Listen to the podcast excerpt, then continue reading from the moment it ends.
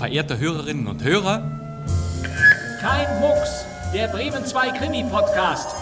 Hier ist die Polizei. Was ist denn eigentlich los? FBI. Oh. Mord? Kennen Sie diesen Mann? Das ist meine Sekretärin. Dann war es Mord. Nein. Nur das gibt's doch nicht. Es war ein Unfall. Will man mir was anhängen? Ja. Ich weiß, wer der Mörder ist. Was? Nein. Uwe. Nein, das darf doch nicht sein. Ich habe ihn nicht umgebracht. Ich bin doch hier bloß die Haushälterin. Wer ist der Mörder? Nein. Sagen Sie es nicht. Das heißt ja. Ich will drauf kommen, wer der Mörder ist. Aber kein Mucks, das sage ich Ihnen. Herzlich willkommen. Das ist Kein Mucks, der Krimi-Podcast von Bremen 2.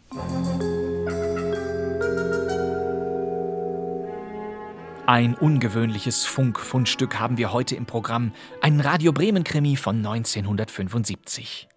Ich habe meine Mutter nicht getötet. Und der Unfall? Nichts weiter als ein Unfall. Ja, es wird dramatisch. Haben Sie diese Stimme erkannt? Für Sie bin ich ein Verbrecher, nicht wahr? Sie gehört einem Schauspieler, der in dieser Woche Geburtstag gehabt hätte. Er wurde am 27. Mai 1934 in Altona geboren. Er kam Mitte der 50er ans Schauspielhaus Hamburg. Er spielte fürs Kino und unglaublich viele Fernsehrollen. Die Krimi-Fans lernten ihn in Schwarz-Weiß kennen, in NDR-Serien wie Polizeifunk ruft, Stahlnetz oder dem Täter auf der Spur. Wie soll ich da beweisen, dass ich mit der Sache nichts zu tun habe? Es geht natürlich um Uwe Friedrichsen. Uwe Friedrichsen war ein Fernsehstar des Nordens. Er spielte in St. Pauli-Landungsbrücken, im Großstadtrevier, im Sonderdezernat K1, in Schwarz-Rot-Gold und natürlich in der Sesamstraße. Einen Augenblick. Samson, wir werden das beide zusammen machen. Beide zusammen? Ja, du gibst das Kommando und ich ziehe. Gut, du gibst das Kommando, ich ziehe. Nein, umgekehrt. Du gibst das Kommando, ich ziehe.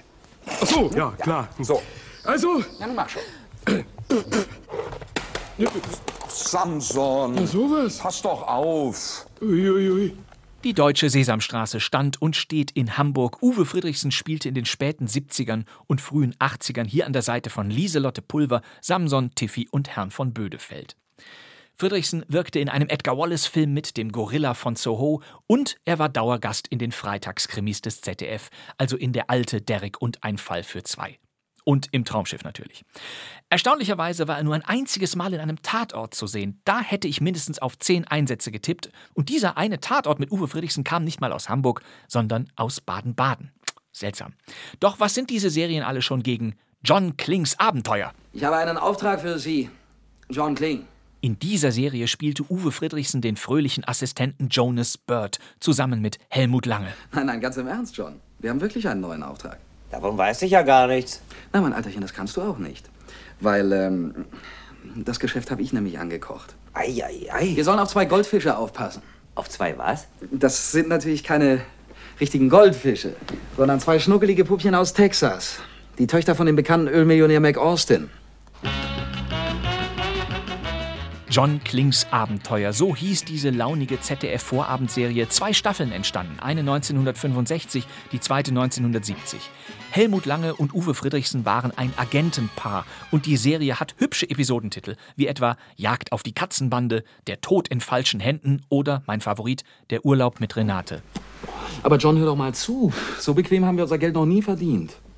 Und ganz sicher nicht so angenehm. Wie schön. Zum Geburtstag von Uwe Friedrichsen wiederholen wir jetzt den Radio Bremen-Krimi Belohnte Neugier der belgischen Autorin Jean Massu. Wir sind im Jahr 1975, die Zeit der lässigen Spaßermittler ist vorbei. Realitätsbezogene, psychologisch fundierte Themen bestimmen auch die Radio Bremen-Krimis dieser Zeit. Man ist im Hier und Jetzt angekommen. Wobei die Realität in dem nun folgenden Stück hin und wieder kurz aufgehoben zu sein scheint. Belohnte Neugier handelt von einer Frau, die Zeugin eines Unfalls wird, bei dem offenbar etwas nicht stimmt. Die Geschichte spielt in Belgien, die Zeugin heißt Rosella Marino und sie wird von Monika Bleibtreu gespielt. Fantastisch gespielt, finde ich. Den Kommissar spielt Werner Runzhagen, auch ein langjähriger Hörspielveteran. Es gibt kaum einen besseren Kommissardarsteller. Wenn Sie Lust haben, achten Sie mal verstärkt auf die männlichen Stimmen, die hier gleich mehrfach in kleineren Rollen zu hören sind. Die kennen Sie vielleicht. Auflösung nach dem Hörspiel, jetzt aber erstmal Belohnte Neugier von Jean Massu, die Regie hat Günther Siebert.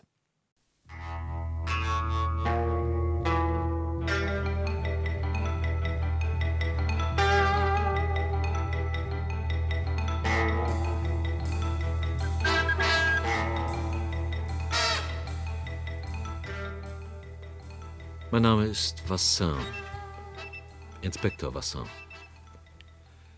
Wenn ich heute versuche, Ihnen meine Untersuchungen im Falle Rosella Marino zu rekonstruieren, dann geschieht es vor allem, um zu zeigen, was er an unerbittlichem Schicksal enthielt. Tatsachen erklären dabei nicht alles, der Zufall aber ist auch nicht allein verantwortlich. In gewissen Augenblicken kann unbeabsichtigt eine unserer Handlungen oder eine unserer Entscheidungen die Tatsachen und den Zufall trüben. Doch beginnen wir die Untersuchung noch einmal, Sie selber und ich, um uns dann ein Urteil zu bilden.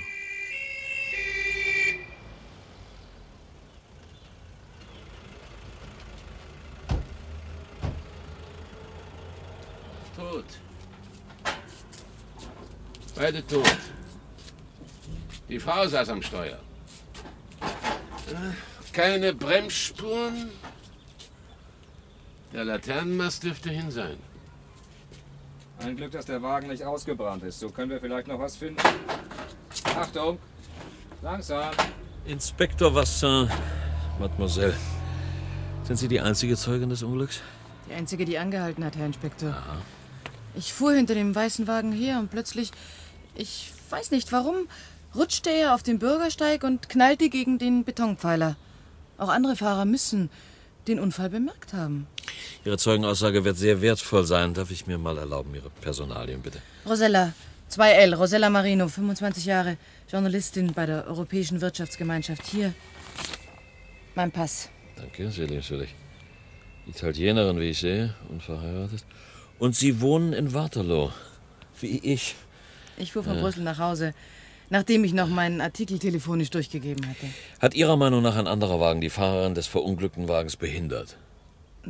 Ich glaube nicht, Inspektor. Aber, nun ja, ich will mich nicht besser machen als die anderen, aus beruflicher Neugier angehalten. Entschuldigen Sie, sind die Opfer schon identifiziert? Glauben Sie, dass sich jemand in Italien dafür interessiert? Ich arbeite auch für belgische Tageszeitungen, wie sich's trifft. Ein Bericht hier, eine Kolumne da. Moment mal, ja. Der Mann heißt Jules Lejeune, verheiratet.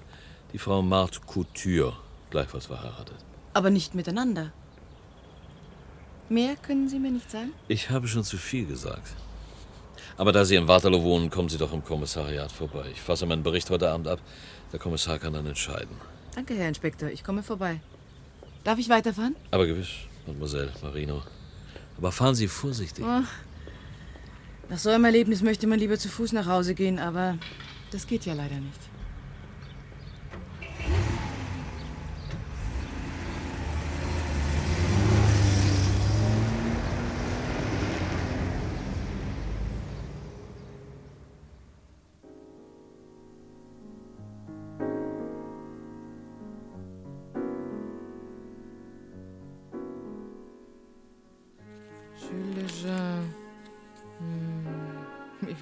Es gibt...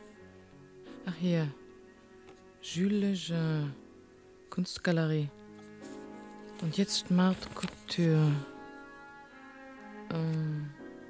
Keine Marthe, aber ein Marcel Couture. Antiquar. Wahrscheinlich ein Mann. Kunstgalerie und Antiquitätengeschäft. Verwandte Berufe. Ein Liebesroman, der mit einer Tragödie auf der Straße endet. Ob Marthe etwa mit voller Absicht gegen den Betonpfeiler gefahren ist?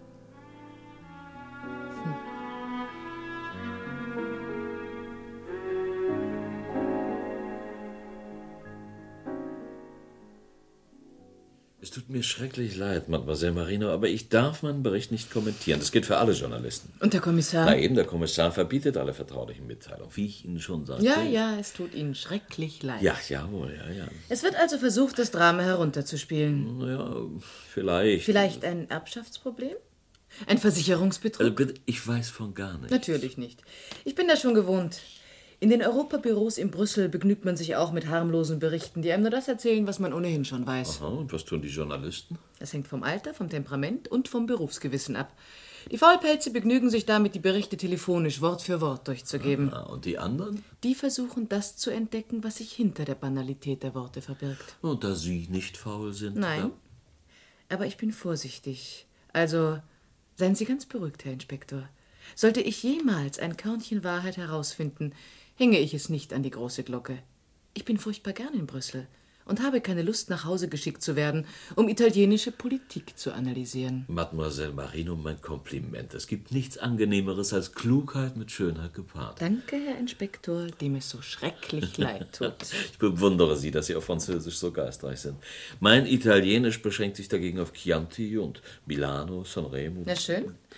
Dann fügen wir also noch Arrivederci hinzu. Also, Arrivederci. Arrivederci.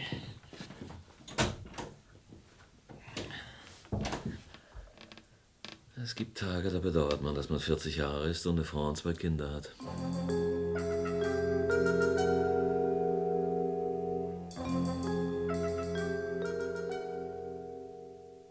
Mademoiselle liebt schöne Gegenstände? Ja, nur leider halten meine Finanzen mit meinen Liebhabereien selten Schritt. Erlauben Sie einem alten Antiquar, Ihnen zu Ihrer schönen Jugend zu gratulieren.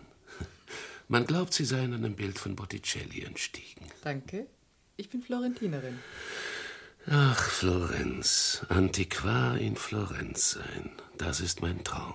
Sie machen bestimmt hier in Brüssel bessere Geschäfte. Ihre Angebote sind wirklich außergewöhnlich schön. Oh, Sie schmeicheln mir. Soweit ich etwas davon verstehe, sind Sie sogar besser als die bei Ihrem Kollegen und Nachbarn, Marcel Couture. Marcel ist noch reichlich jung.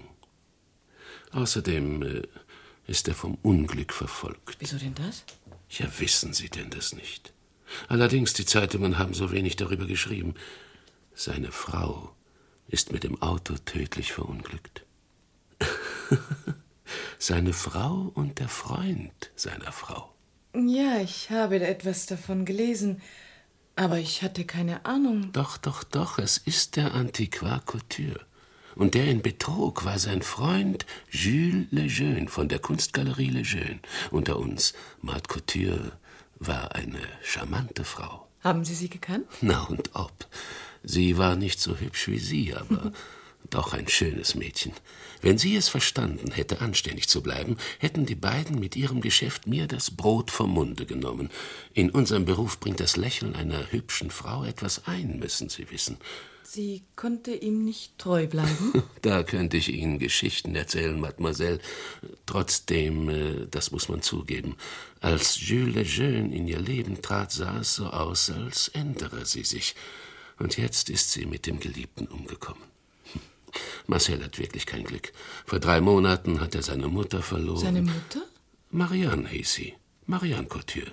Sie hat das Vermögen des Hauses begründet. Vor 3 Jahren, als Marcel Marthe heiratete, zog sich seine Mutter nach Namur zurück. Vielleicht hat sie die Heirat nicht gebilligt. Diese Marthe besaß die Kunst, die Leute zu beschwatzen. Es wäre ihr bestimmt gelungen, die Mutter rumzukriegen. Entschuldigen Sie, Mademoiselle, ich sehe da 2 Kunden, die meine chinesischen Vasen betrachten. Aber bitte sehr, Monsieur. Auf Wiedersehen.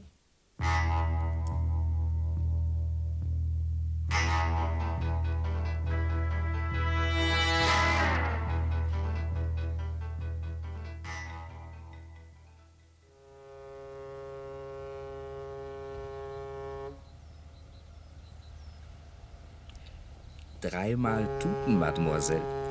Die alte Tradition der Lastkähne, die von der Sambre in die Maas einfahren. Eine Tradition, die leider verloren geht, wie so vieles andere. Sitzen Sie oft auf der Bank hier, Monsieur? Seit 10 Jahren.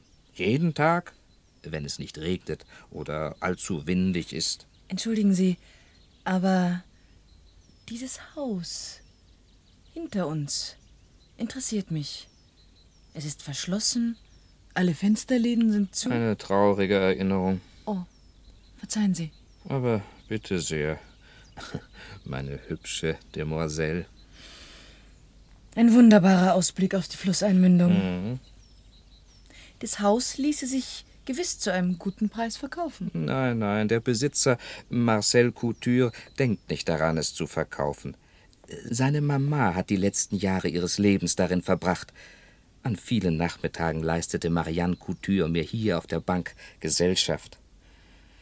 Und jetzt ist sie tot, wo sie doch anscheinend beste Aussichten hatte, 100 Jahre alt zu werden. Eine Gesundheit, wie es heute gar keine mehr gibt, Mademoiselle. Trotzdem sagte sie mir eines Abends, ehe sie nach Hause ging, »Ich fühle mich gar nicht gut, Franz. Ich werde mir einen Tee aufbrühen.« Am anderen Tag sah ich sie nicht. Ich war beunruhigt. Ich läutete bei ihr. Niemand antwortete. Sie lebte allein in dem großen Haus. Ja, ich hatte Angst um sie und sagte dem Polizisten Bescheid, der an der Brücke den Verkehr regelt. Er rief das Kommissariat an. Als wir ins Haus traten, fanden wir Madame Couture tot auf ihrem Sessel. Die Teetasse lag zerbrochen vor ihren Füßen. An einem Herzschlag verschieden, wie es scheint. Ich darf bemerken, dass sie mir niemals gesagt hat, sie litte an irgendetwas. Niemals. Kamen Ihr Sohn und Ihre Schwiegertochter manchmal zu ihr auf Besuch? Ja, sehr oft sogar. Beklagte sie sich über ihre Kinder? Nein, sie sind nett, sagte sie, aber nicht sehr schlau. Sie kommen und schmeicheln mir um einen kleinen Scheck für dieses und einen kleinen Scheck für jenes. Ich verweigere ihnen niemals die kleinen Schecks. Dann lachte sie, Mademoiselle. Sie verweigerte also die großen. Franz, sagte sie, man darf sich nie vor seinem Tode ausplündern lassen. Natürlich, die Jungen schielten nach den mütterlichen Millionen. Der Sohn ist antiquar, wie seine Mutter es war. Nur sie war geschickt, pfiffig, kenntnisreich. Dagegen der Sohn. Ach, so ein braver Bursche, dieser Marcel. Und immer korrekt, aber sonst... Jetzt, wo sie tot ist, ist er doch aber reich. Für wie lange? Wenn man sich in dem Beruf Fehlinvestitionen leistet, stehen die Ladenhüter bald überall herum und vertreiben die Käufer. Madame Couture hat in Ihnen einen guten Schüler gefunden. Ja, ich habe allerhand von ihr gelernt. Sie wusste so viel zu erzählen. Ja, es ist zu Ende. Sie wird nicht mehr sprechen.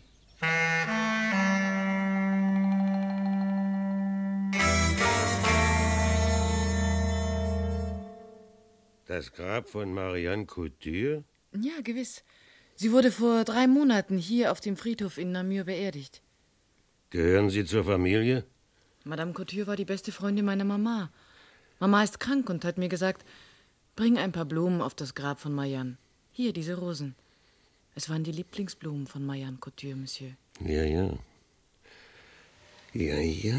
Es ist doch nicht verboten zu wissen, wo das Grab ist und welche Nummer es hat. Natürlich ist es nicht verboten, aber... Sie haben ein ehrliches Gesicht, Mademoiselle.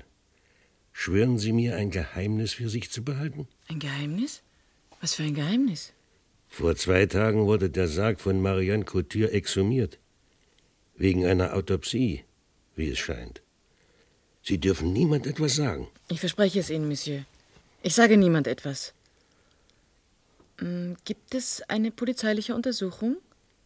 Ist der Todesfall verdächtig? Wenn exhumiert wird, Mademoiselle, geschieht das nie zum Vergnügen.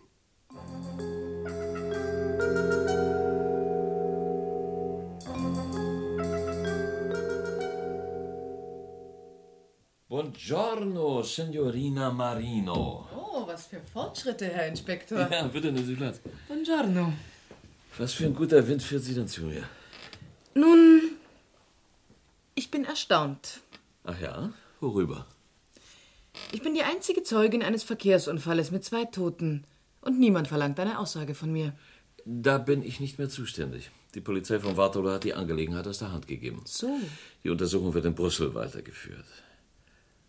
Ja, zu Ihrer privaten Information, beim Unfall ist einiges nicht ganz klar. Und wenn ich Sie fragen würde, wem der verunglückte Wagen gehört... Dürfen Sie mir dann antworten? Ach, diese Journalisten, sie werden doch genauso listig wie die Polizisten. Bitte merken Sie sich, ich weiß von gar nichts. Aber ich habe wie Sie den Eindruck, dass Marthe Couture und Jules Lejeune im Wagen eines anderen zu Tode gekommen sind. Vielleicht im Wagen von Marcel Couture, dem betrogenen Ehemann. Signorina Marino, als Polizist kann ich mir keine journalistischen Schlüsse erlauben. Aber Sie halten sie nicht für absurd. Mademoiselle, warum nehmen Sie ein so großes Interesse an einem Fall aus dem Autoverkehr? Herr Inspektor, seit ich selber fahre, war das der erste tödliche Unfall, dessen Zeugin ich wurde. und zufällig weist dieses Unglück auf ein anderes hin. Sagen wir, ein familiäres. Und da ich Journalistin bin? Hat die Journalistin die Absicht, Ihre Untersuchungen fortzuführen? Versetzen Sie sich an meine Stelle, Herr Inspektor. Ich versetze mich an Ihre Stelle. Ich bin also politischer Journalist, folglich beschäftige ich mich mit Politik. Und ich kümmere mich nicht um Dinge, die mich nichts angehen. So, so. Danke für den Rat, Herr Inspektor. Werden Sie ihn befolgen? Bestimmt. Intelligente Ratschläge befolge ich immer. Auf Wiedersehen.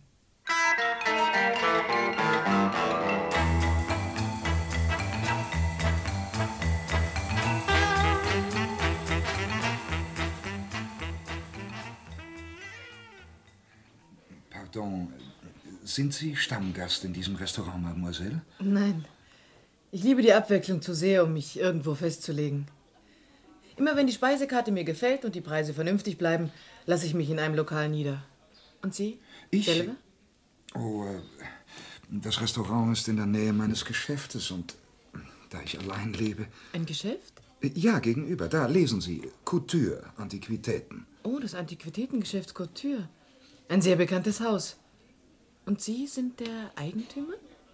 Ja, ja. Aber ich weiß nicht, ob ich es noch lange aushalte. Antiquar. Ein schöner Beruf. Ein schöner? Das ist der Beruf einer Spinne. Man kauert im Dunkeln, man wartet auf Beute, auf Kunden, um über sie herzufallen. Mögen Sie Spinnen? Mein Gott. Ich kann sie nicht ausstehen. Ich verabscheue überhaupt das Düstere, das Lauern, den muffigen Geruch des Verschimmelten und das wurmstichige Holz. Ich hasse alles Alte und liebe das Moderne. Mein Haus ist an den Meistbietenden zu verkaufen. Wirklich? Sie denken daran? Alles loszuschlagen, ja. Ich will nichts mehr davon wissen. Ich möchte Brüssel verlassen. Ach, Brüssel, Belgien, Europa. Sobald man mir die Erlaubnis gibt.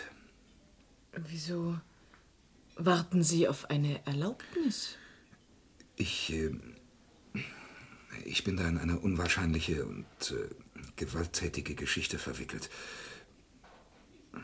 Ich weiß eigentlich gar nicht, warum ich Ihnen mein Leben erzähle. Aber ich... Sie sind allein. Sie werden von Unannehmlichkeiten bedrängt und Sie wissen nicht, wem Sie sich anvertrauen sollen.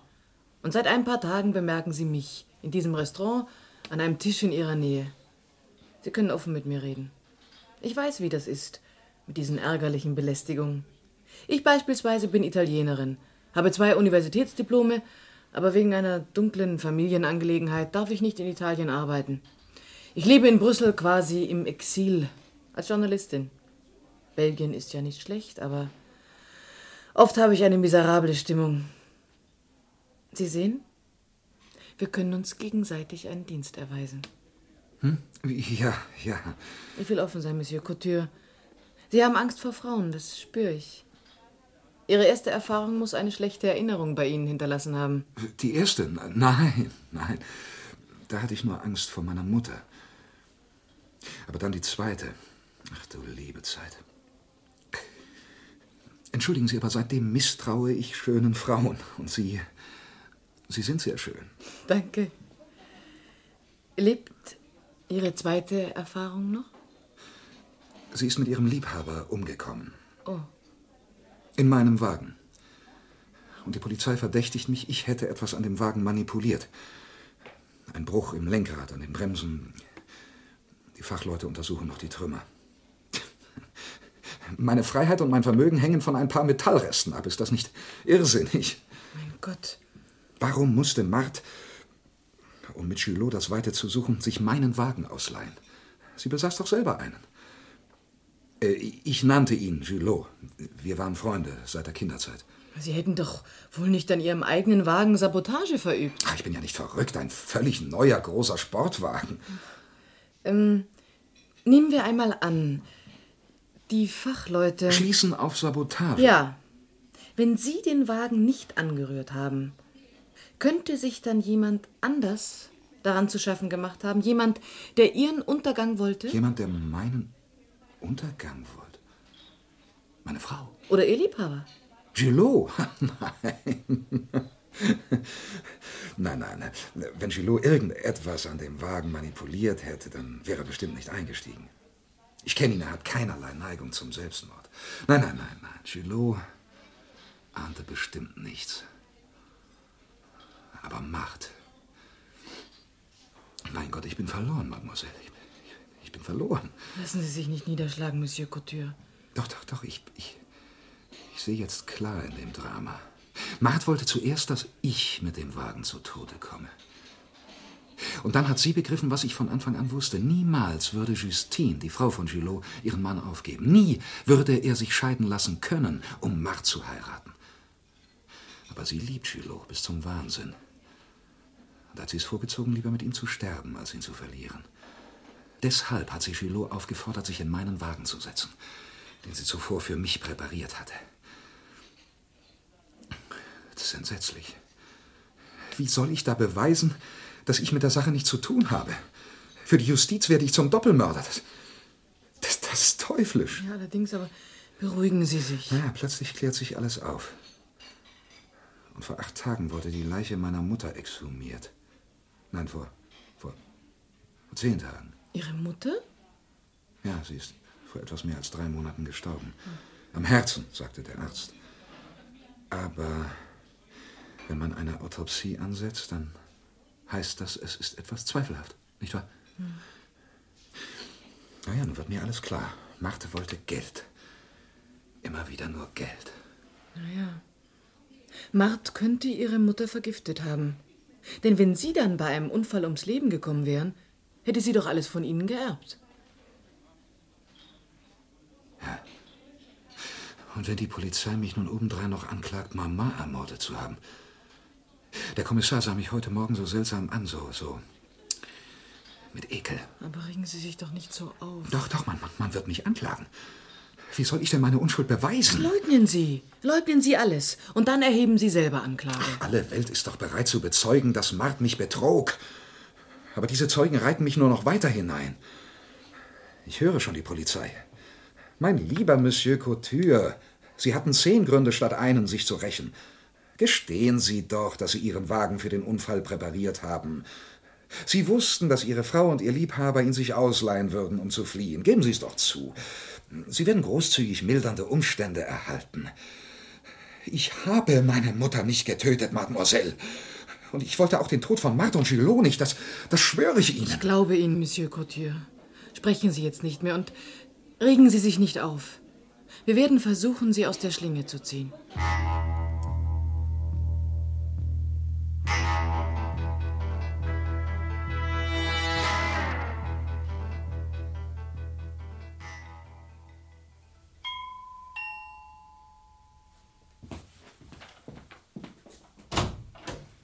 Oh, Sie, Herr Inspektor. Ja, entschuldigen Sie.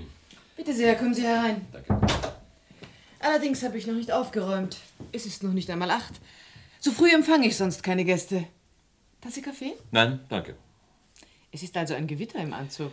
Ich komme nicht in offiziellem Auftrag. Sie sind also nicht verpflichtet, mir zu antworten. Aber ich rate Ihnen, es lieber nicht zu unterlassen. Nehmen Sie Platz. Dankeschön. Bitte? Ich höre. Mademoiselle Marino, Ihre Haltung und Ihre Handlungen erscheinen uns immer verdächtiger. Ach, verzeihen Sie eine Frage. Die Polizei in Brüssel hat die in Waterloo abgelöst, was die Untersuchung des Unfalls Marthe Couture betrifft. Wieso sind Sie also im Bilde über die angebliche Unruhe, die ich auslöse? Ich werde auf dem Laufenden gehalten. Ich weiß zum Beispiel, dass Ihre charmante Naivität sich in Namur an einem Friedhofswärter und an einem braven Pensionär erprobt hat. Ich weiß ferner, dass Sie oft mit Marcel Couture zusammen gesehen werden. Ihre Beziehungen sind sogar sehr freundschaftlich. Mhm. Nicht schlecht. Die belgische Polizei ist bestens informiert. Aber sie belästigt Unschuldige. Wie soll man jetzt schon wissen, wer schuldig ist und wer unschuldig ist? Ihr Interesse für diesen Antiquar erregt Verdacht. Sprechen wir offen. Seit wann kennen Sie ihn? Ich habe mit Marcel zum ersten Mal vor 8 Tagen gesprochen. Tatsächlich? Ja. Sehr seltsam. Was würden Sie sagen, wenn die Justiz Sie der Komplizenschaft mit Marcel Couture beschuldigt? Er wird angeklagt? Ja, wegen vorbedachten Mordes an seiner Frau und deren Liebhaber.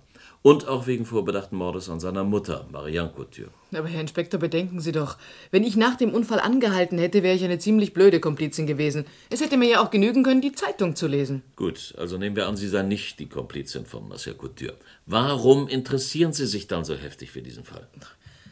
Anfangs war es Neugier bei einem höchst seltsamen Unfall.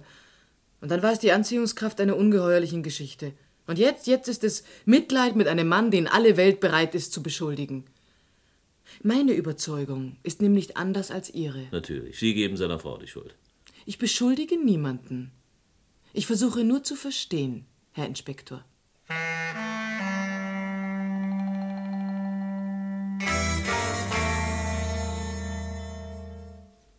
Die Polizei hat das Haus in Namur vom Keller bis zum Dachboden durchsucht. Und ohne mir zu sagen, was sie suchte, Rosella. Ich musste den Inspektoren folgen, Schränke und Schubladen öffnen und schweigen. Sie haben Reis, Mehl, Gewürze, Zichorie, Zucker und was weiß ich noch alles mitgenommen. Und alle Medikamente haben sie an sich genommen. Sind Sie, als Sie den Tod Ihrer Mutter erfuhren, sofort nach Namur gefahren? Ja. Allein? Nein, mit Mart. Sie waren also zusammen im Haus. Versuchen Sie, sich zu erinnern. Hat Mart Sie irgendwann mit Ihrer Mutter allein gelassen? Ich kann mich nicht genau erinnern, aber sie ist bestimmt in die Küche gegangen, um Kaffee zu machen. Aber unter den Waren, die die Polizei mitgenommen hat, haben Sie den Kaffee nicht erwähnt. Aus dem einfachen Grund, weil Mama keinen Kaffee trank und auch Gästen keinen anbot. Wenn wir sie besuchten, haben wir unseren Vorrat immer mitgebracht. Was trank sie denn? Gesundheitstee. Sie glaubte an Kräuter und trank nur einen Aufguss, den sie sich selber zusammenstellte. Hat die Polizei diesen Kräutertee gefunden? Nein. Die beiden Töpfe waren leer. Hat Mart Ihre Mutter kurz vor ihrem Tod besucht? Das weiß ich nicht. Sie verschwand manchmal tagelang. Wenn Ihre Mutter vergiftet worden ist, dann mit einem Gift, das 2-3 Tage vor ihrem Tod in die Teebüchse getan wurde. Kannte sich Mart mit Giften aus? Das weiß ich nicht. Warum haben Sie eigentlich diese Frau geheiratet? Warum, Marcel? Ich liebte eine andere.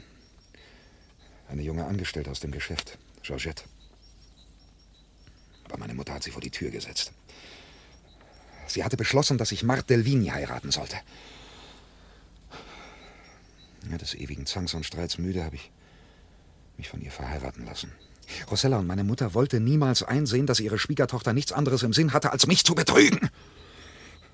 Sie hatte sie doch für mich ausgesucht, nicht wahr? Ich hätte diese Mart niemals heiraten dürfen. Armer Marcel. Zuerst wirft mir meine Mutter eine Verrückte in die Arme und dann überlässt sie mir ein Geschäft, von dem ich überhaupt nichts verstehe. Wieso das? Na, solange sie das Haus leitete, war ich doch nur der Laufbursche, der Transporteur, der Chauffeur. Hatte doch keinerlei Verantwortung bei den Käufen und Verkäufen. Hatte keine Ausbildung und keinerlei Grundkenntnisse. Ich war also nach der Heirat allein gelassen und dazu noch ohne Geld. Meine Mutter hatte doch das ganze Kapital auf ihren Namen angelegt.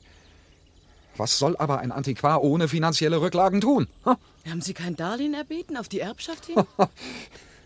Hätten Sie meine Mutter mal hören sollen. Sie sagte einfach, ich habe mich zurechtgefunden. Du musst es genauso machen. Und Mart hat Ihnen Vorwürfe gemacht? Sagen Sie lieber, sie hat mich ständig beleidigt. Für sie war ich doch nur ein erbärmlicher Kerl, ein Versager. Dann fing sie an, mich zu betrügen. Sie dachte nur an Geld, an Liebe und an das große Leben. Wir mussten verschwinden. Zuerst meine Mutter und dann ich. Wenn ich jetzt noch lebe, dann verdanke ich es nur Gillot. Ihre Liebesraserei hat ihm Angst gemacht. Also hat sie ihn verurteilt, wie sie sich selbst verurteilt hat. Ja, wer weiß. Vielleicht hoffte sie, dass aller Verdacht auf mich fallen würde. Der Sohn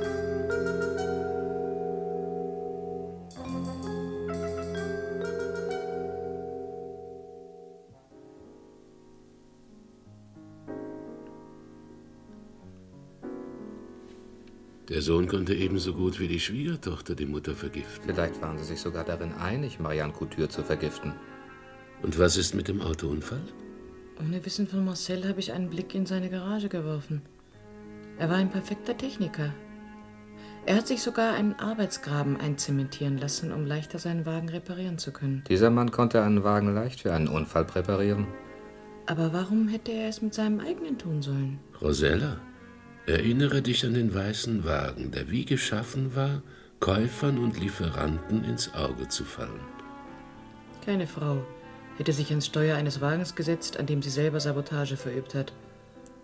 Außerdem, woher hätte sie die Kenntnis und das Wissen genommen, um Bremsen und Steuer unbrauchbar zu machen? Es bleibt also nur ein einziger Schuldiger, Marcel. Erinnerst du dich noch an den Unfalltag? Ein Freitagabend vor einem langen Wochenende. Marthe und Jules wollten zweifellos in einem schicken Gasthaus groß angeben. Marthe wird sich den Wagen von Marcel ausgeliehen haben, vielleicht unter Androhung einer Erpressung. Die Vergiftung der Mutter. Genau das ist die Beweisführung der Polizei. Es gibt nichts Logischeres. Aber trotzdem. Wenn sich bei der fachmännischen Untersuchung herausstellt, dass überhaupt keine Sabotage im Spiel war, wenn es sich nur um einen echten Unfall handelt.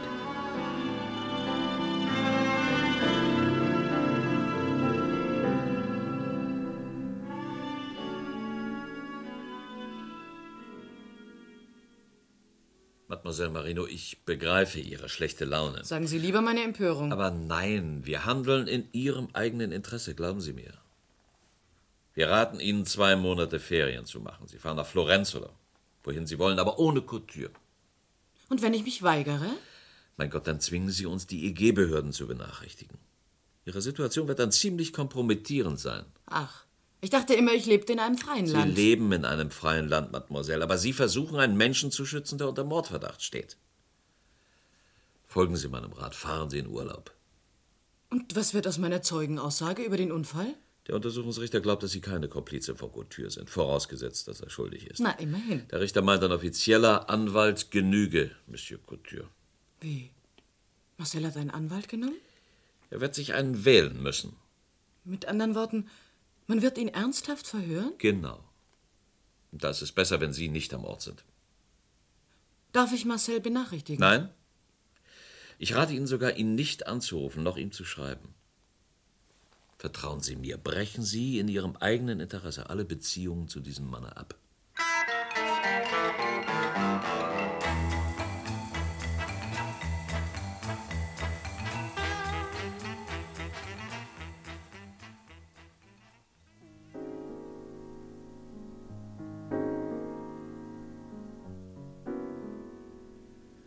Zwei Monate in Florenz.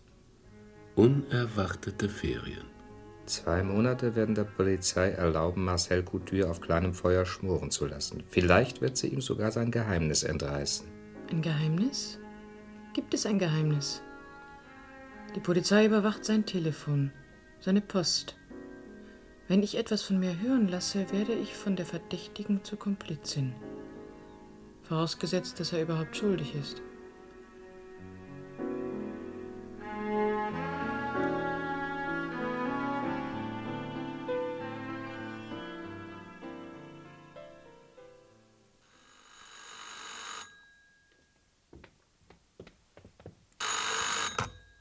Ja, Rosella Marino? Guten Abend, Mademoiselle Marino. Hier spricht Inspektor Vassin. Ach, guten Abend, Herr Inspektor. Von wo aus rufen Sie denn an? Vom Kommissariat in Waterloo. Sie können jetzt zurückkommen, Mademoiselle, wenn Sie wollen. Ich darf nach Hause kommen? Nach Hause? Da fühlen Sie sich also doch wohler in unserem windigen und regnerischen Landesteil in Florenz. Es regnet und stürmt auch in Italien, Herr Inspektor. Also, kommen Sie zurück. Nur noch ein Rat. Ja, ich weiß schon. Ich soll mich nicht mehr um die Affäre Couture kümmern. Gut. Ich schwöre es Ihnen. Danke. Sagen Sie, ist er schuldig? Naja, gestanden hat er nichts und wir haben ihm auch nichts beweisen können. Also ist er in Freiheit? Ja, aber er hat uns zugesagt, keinen Versuch zu machen, Sie wiederzusehen. Ich hoffe, dass er sein Wort hält, wie Sie. Was mich betrifft, können Sie ganz beruhigt sein. Sehr gut. Und entschuldigen Sie, wenn ich Sie nicht am Flughafen abhole. Ich bin wegen einer Juwelengeschichte nach Großbritannien gerufen worden. Also, gute Rückkehr nach Waterloo, Mademoiselle.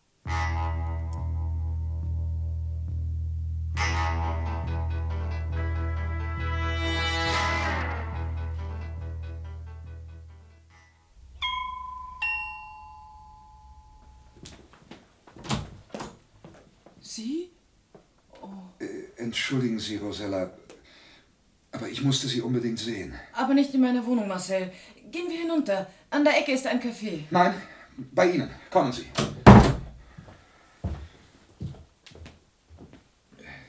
Setzen wir uns. Nein, Sie dorthin. Mir gegenüber. Sie haben doch geschworen... Sie nicht wiederzusehen, ich weiß. Aber das ist jetzt unwichtig. Ich habe Ihre Abreise sehr wohl verstanden. Die Justiz wollte Sie von mir trennen.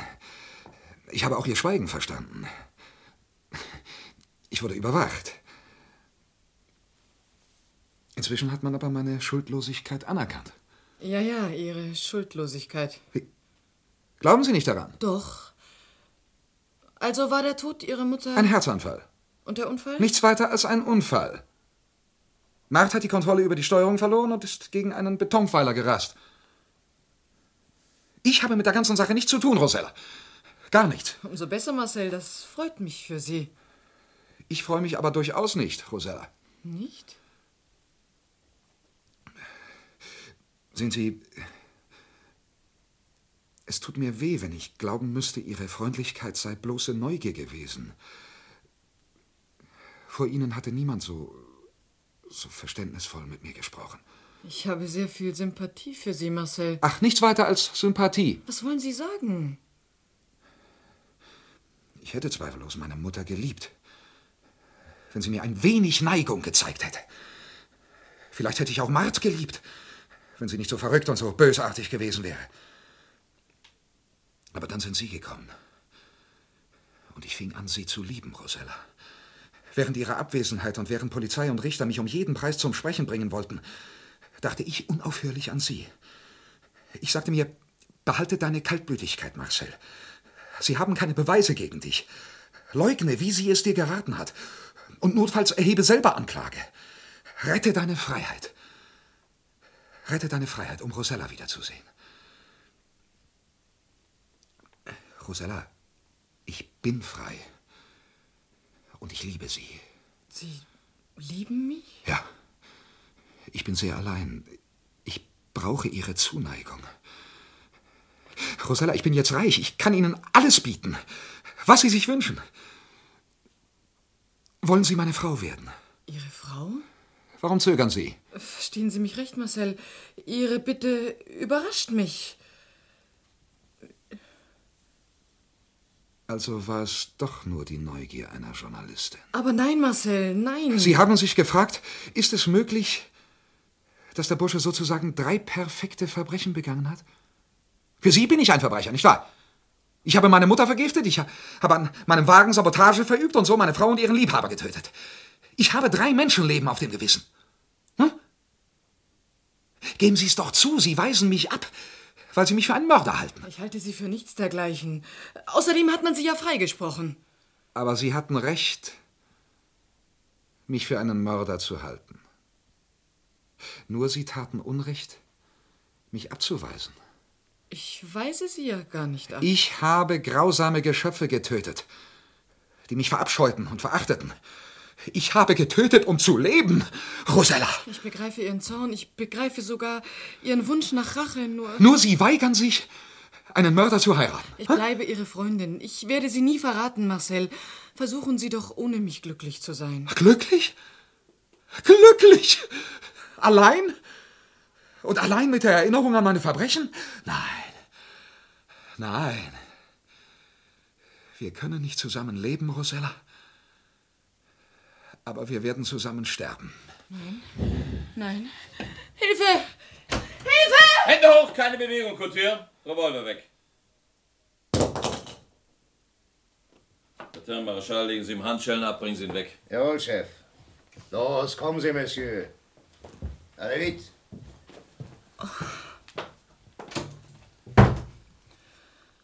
Also, war Ihre Untersuchung in Großbritannien... Ein Vorwand, Mademoiselle Marino. Und meine erzwungenen Ferien in Florenz? Die nötige Zeit, um die Nerven von Marcel Couture mürbe zu machen und um ohne Wissen des Hausmeisters ein Mikrofon in ihrer Wohnung zu installieren und uns die unerlässlichen Schlüssel zu beschaffen und um sie schließlich im passenden Moment zu retten. nachdem wir die Beichte eines dreifachen Mordes aufgenommen hatten. Sie hatten also vorausgesehen, dass Marcel... Er konnte ohne sie nicht mehr leben. Er musste hierher kommen und sie sehen. Aber hat die Polizei unterschätzt. Inspektor, ohne sie hätte er mich umgebracht.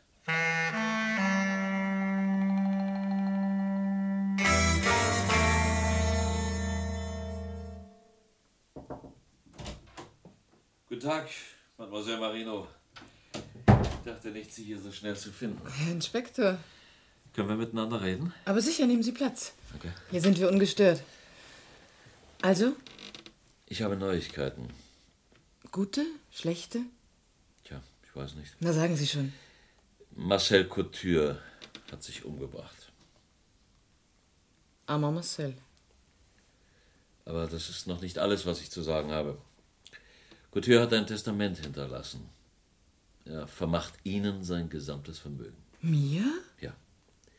Unter einer Bedingung. Und die ist? Sie sollen das Antiquitätengeschäft weiterführen unter dem Namen Couture Marino. Und Sie glauben, dass ich annehmen kann? Niemand wird Ihnen einen Vorwurf daraus machen. Wir sprechen noch darüber nach der Beerdigung. Nein, nein, jetzt. Nur ein Erbe kann die Leiche des Monsieur Couture dort beerdigen lassen, wo er es wünscht. Und hat Marcel einen Wunsch ausgedrückt? Ja, er will in dem Familiengrab der Couture ruhen, auf dem Friedhof von Namur. Bei seiner Mutter? Und seiner Frau. Er hat sie zwar umgebracht, aber zeigt Familiensinn. Also? Ja, ich nehme die Erbschaft an.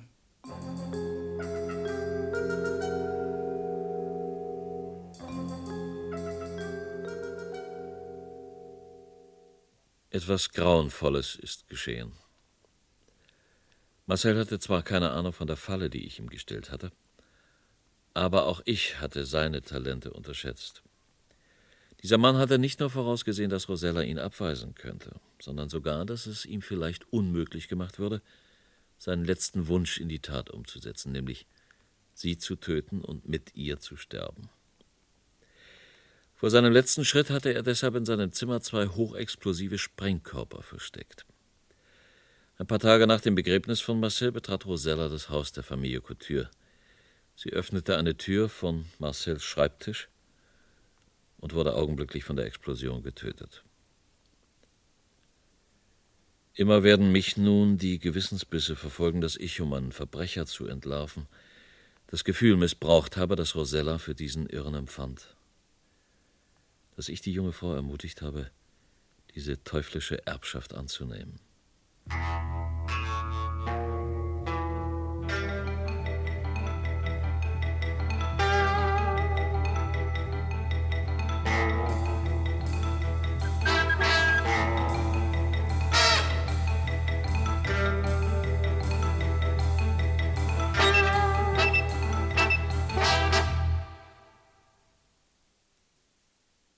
Sie hörten Belohnte Neugier von Jean Massu.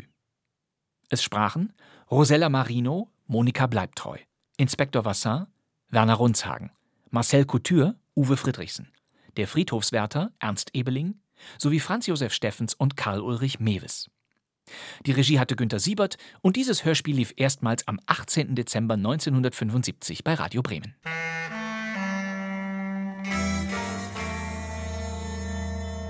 Ich habe eben die Namen Franz-Josef Steffens und Karl-Ulrich Mewes erwähnt. Beide haben in Belohnte Neugier gleich mehrere Rollen gesprochen. Zunächst die beiden Ermittler am Unfallort. Hören wir nochmal.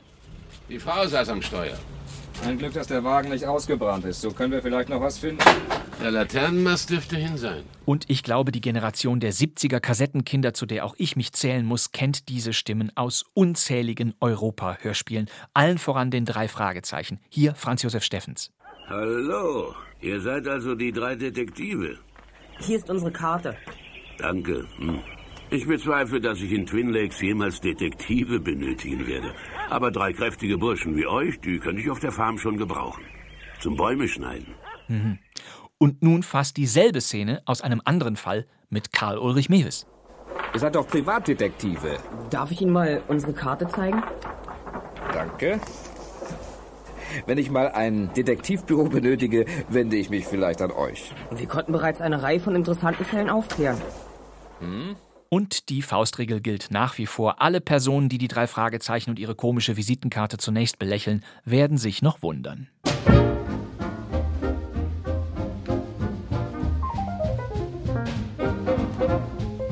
Das war kein Mucks, der Krimi-Podcast, jeden Donnerstag mit einer neuen Ausgabe. Diese und alle bisherigen Folgen stehen in der ARD-Audiothek, auf bremen2.de und natürlich überall sonst. Sie wollen sicher wissen, wie es weitergeht. Wir haben zu Anfang über die rund 50 Jahre alte ZDF-Serie John Klings Abenteuer gesprochen. Die Titelfigur übernahm damals, wie gesagt, Helmut Lange. Und eben der erwartet uns in der kommenden Ausgabe von Kein Mucks. Lange spielt die Hauptrolle in dem Radio Bremen-Krimi Inselfrieden von Nikolai von Michalewski. Und eben dieser Frieden währt nicht lange. In diesem Hörspiel von 1975. Beim nächsten Mal. Danke fürs Zuhören. Das wär's für heute. Mein Name ist Bastian Pastewka. Ich sitze im neuen Funksaal von Radio Bremen. Und wir hören uns wieder in der nächsten Folge von Kein Mucks. Bis dann. Tschüss.